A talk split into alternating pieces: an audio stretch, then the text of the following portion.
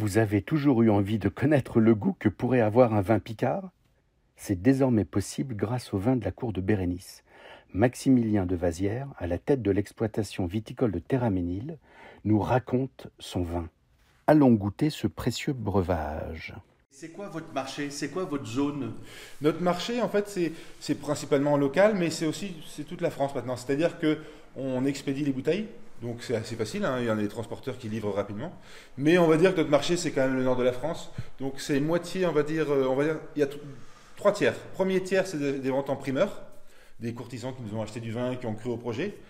Euh, deuxième tiers, ce sont des, des, gens euh, comme vous et moi, qui, sont intéressés, qui achètent du vin. Et troisième tiers, ce sont les professionnels qui sont à la fois des cavistes et des restaurateurs. Et donc ces personnes-là, on les invite à chaque fois ici, comme ça on leur montre les vignes, on leur fait goûter le vin, et puis comme ça, voilà, quand ils transmettent le produit, bah, il y a l'histoire qui va avec, et puis c'est sympa.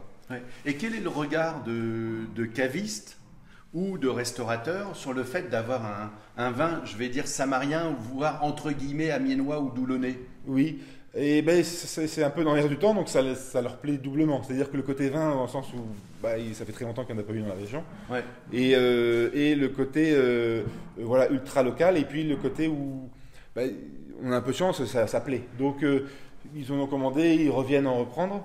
Donc après voilà, les années, comme on fait des vins de millésime, c'est-à-dire qu'il n'y a pas de mélange d'années. C'est que donc les années peuvent être différentes les unes des autres. Donc le but, nous, c'est de faire des vins qui soient même s'ils sont différents, quand même que le client puisse se retrouver d'une année à l'autre.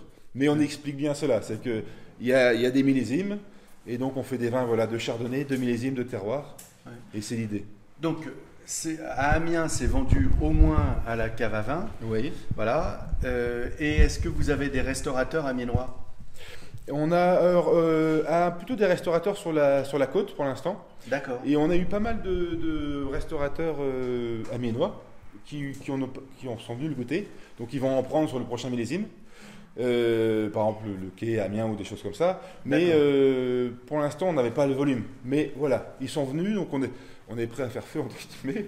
Mais euh, donc oui, oui, je pense que normalement, ça devrait se vendre sans trop de problèmes. Ce podcast est terminé. J'espère que celui-ci vous aura plu. Et nous, on se retrouve sur d'ici là pour d'autres reportages audio.